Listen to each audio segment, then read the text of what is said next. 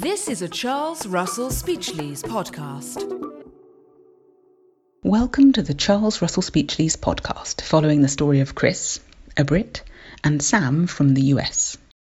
We explore issues faced by this international couple and their businesses and assets in a US to UK cross border context. Before they're happily ever after, there's a lot they need to think about, and we will stay with them in good times and in bad. Hello, I am Sangna Chauhan, a tax and trust partner here at Charles Russell Speechlys. During an earlier recording of an episode with Ian Younger from Frank Hirth and Mark Summers, also a tax partner here at Charles Russell Speechlys, we ended up having a really interesting discussion about FATCA, the Foreign Account Tax Compliance Act, and information exchange. What follows is a bonus episode that comes from that discussion. Ian, you mentioned FATCA just now, and I know that's a disclosure or reporting obligation that's come about in the last, I want to say five years, but it might be slightly longer. Um, and I know that one of the consequences of it is that people have suddenly realised that they are American, American, I've got some air quotes going on there, where they were not previously aware of that. Could you just talk to us a little bit about what being American means in the context of, well, income tax, I guess? Yep, no, absolutely. I mean, the FATCA, uh, the, the Foreign Account Tax Compliance Act, was, was really somewhat of a game changer in terms of the way people understood their obligations as US persons. Just, just, just very briefly, you know, FATCA was introduced 10 years ago, but compliance started five years ago, as you mentioned. And it was an obligation placed on non-US institutions, so banks, trustees, uh, certain wealth managers, to provide information to the IRS about accounts that they hold for US persons. So it was it was a roundabout way of the IRS obtaining information to effectively ensure that the US tax system is is being complied with by US persons around the world. And that led to a lot of banks, a lot of financial institutions simply asking questions about their account holders of whether or not they're US persons, whether or not they they they are a US taxpayer, they are exposed to the IRS. Initially, that involved simply looking at information they held on file, i.e., where you were born, passport copies, th- those kind of things, that led to questions being asked about US status. And in many cases, um, simply the bank asking that question led a lot of people who think, well, actually, why, why is that relevant? Why, why, what, why does it matter that I'm a US person? I don't live in the US. I may have been born in the US, had US citizenship there, but I'm no longer a, a, a US um, tax resident. And then they looked at it further and realized, actually, as a US citizen, as a US taxpayer, I've got obligations to the IRS on a, a, worldwide basis. So they're facing exactly the same situation that Sam's facing in relation to coming over here to the UK, breaking her physical residence in the US, but still remaining US resident in the eyes of the IRS. And that gave rise to, uh, Mark mentioned the requirement to correct issues in the UK, a similar focus on the offshore world. The, the IRS are very focused now on ensuring that global taxpayers are fully complying with their, their US obligations, primarily focused on the foreign, the foreign element. And with somebody like that, if they've only just realised or only realised in the last five years that they're a US person and they haven't been filing for the 20 years before that, what are their yeah. options? I mean, there, there, are there are programs available. I think the IRS have, have recognised that they probably didn't do enough to to highlight or or, or, or, provide information of this unique US tax system. So the IRS does have programs available that allows taxpayers to voluntarily go to the IRS, file tax returns. The, the number of returns that need to be filed dependent upon the certain circumstances. But to the extent that they can demonstrate reasonable cause for that failure to file, then the IRS would generally, as long as they accept that argument, receive the returns, wouldn't issue any penalties for late filing. If there's taxes due, which there may well be because you know, foreign tax credit planning hasn't been put in place, then the tax is still payable. The um, the interest on that tax is payable, but penalties can be removed. And those penalties, though, can I mean that that's that's pretty huge because if you're looking at something like the foreign bank account report, which only requires you know, a ten thousand dollar aggregate maximum value of all your financial accounts to create a filing requirement. So that, that's a relatively low a, a low benchmark. The penalties for non-compliance could be $10,000 per per year for not filing. You apply that to foreign trust, you apply that to foreign company disclosure, all, all these things, those penalties suddenly could become significant, even if the level of tax due is low. So the avoidance of penalties through these streamlined programs that the IRS have introduced is, is really, really useful. But as you say, we're, we're five years now into this, into people becoming much more aware. So the likelihood of these programs remaining open is probably slim. I think the IRS are, are, are looking at them, looking if they're appropriate. There were programs previously that had um, an element of, of criminal intent behind non-filing in the US, the offshore voluntary disclosure program. So somebody who absolutely knew what they should have been doing but chose not to do it or planned to ensure they avoid US um, tax exposure. There was a program there that did involve penalties, but other other criminal sanctions were were removed. That allow people back in. But in most cases, people are just simply weren't aware of the obligation. So this this this reasonable cause route, being able to show to the IRS actually I had no idea what I had to do, but I voluntarily come forward. That's the key. That's the key in all this. And if they're a UK taxpayer compliant with their UK taxes, that's a really good fact.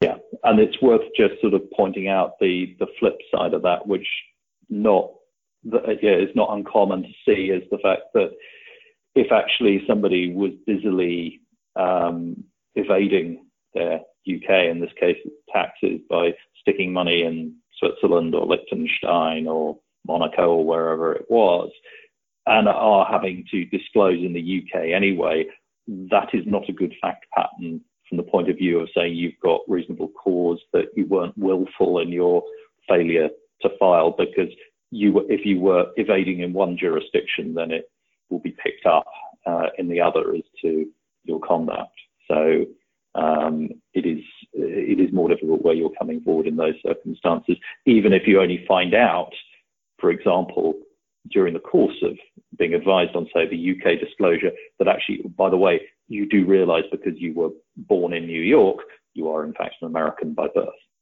And that's what FATCA has done, though. FATCA has made the US tax system far better understood by the wider advisor community. So if somebody US person living in the UK but hasn't thought about their US issues, if they have a lawyer, they have an accountant, they have a wealth manager, someone in there is, is going to say something about their exposure. And that's why, whilst these programs are available, if someone does have a concern around their US obligations, is to deal with it voluntarily, go to the IRS directly, and with, with, with assistance, but, but voluntarily go to the IRS before they come before they come to you, because the IRS now has a huge amount more information they ever would have had about US taxpayers living outside the US. That information is all coming through because of FATCA, because of FBARs and all of that. What about information exchange? Is, is HMRC sending information to the IRS or vice versa, or the Swiss tax authority sending information to any of these jurisdictions? Is, is that, has that been happening? I think in uh, reality, we, we've seen obviously there's the exchange that is held under FATCA um, or as between other jurisdictions under the common reporting standards. Um, and, and, of course, that's that's due to ha- that happens, and that they get that bulk information, and it often picks up from that. Do the tax authorities collaborate between each other and almost off the cuff um, volunteer information?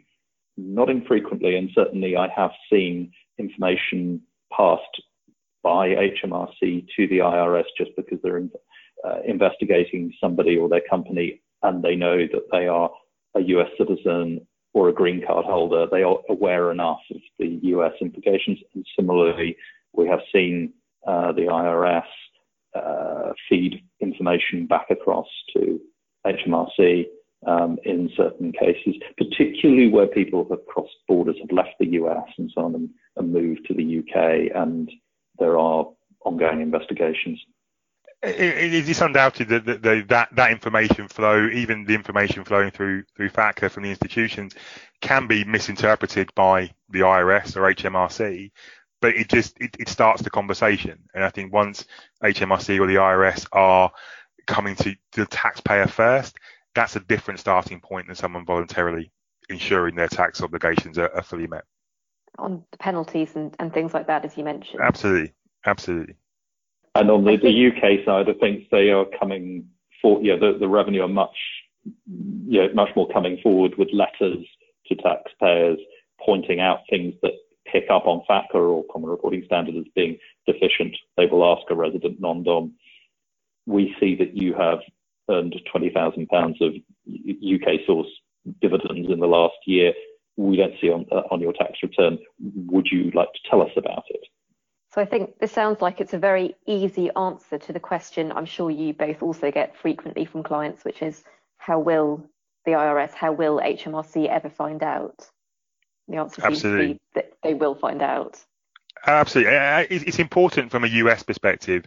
You, FATCA hasn't changed the obligations of US taxpayers. It hasn't introduced new burdens on US persons living outside the US. This is enforcement of the IRS through another route other than self assessment of the taxpayer themselves. And absolutely, we, have had that question probably the entire year. You know, Frank Hirth, 45 years Frank Hirth has been going. You know, how will the IRS ever find me? And very difficult question to answer. Yeah, we always explained the obligation is on you to fully comply with your, your, your taxes.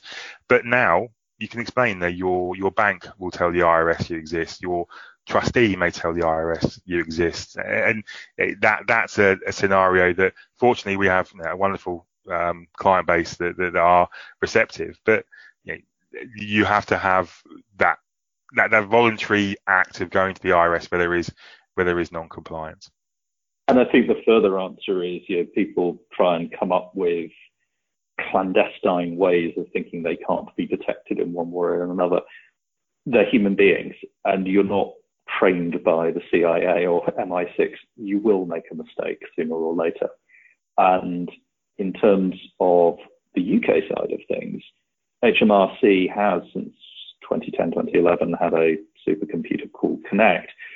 It's been upgraded over the course of time. It is not perfect. It can't just literally join the dots on anything, but particularly if you're already a person of interest, it can join the dots across the globe on all kinds of things. It's getting better. And just in terms of its sheer computing power and what it can do, it's got a massively unfair advantage over a taxpayer that's trying to be clandestine. Um, and you are no longer a needle in a haystack. Your chances of detection are not nil or negligible any longer. That doesn't mean they're going to catch you tomorrow, but you know, do you feel lucky? Okay, I think at on that note, we can draw our discussion to an end. Thank you very much, both of you, for answering my questions. My pleasure. Thank, Thank you. you.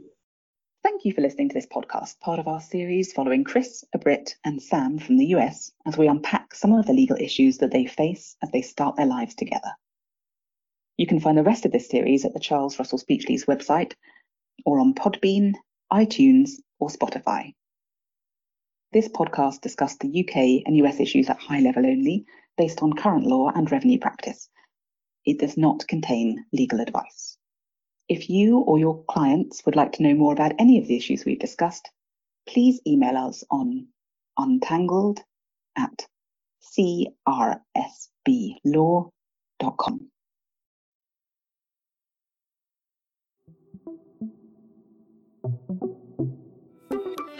This is a Charles Russell Speechlys podcast.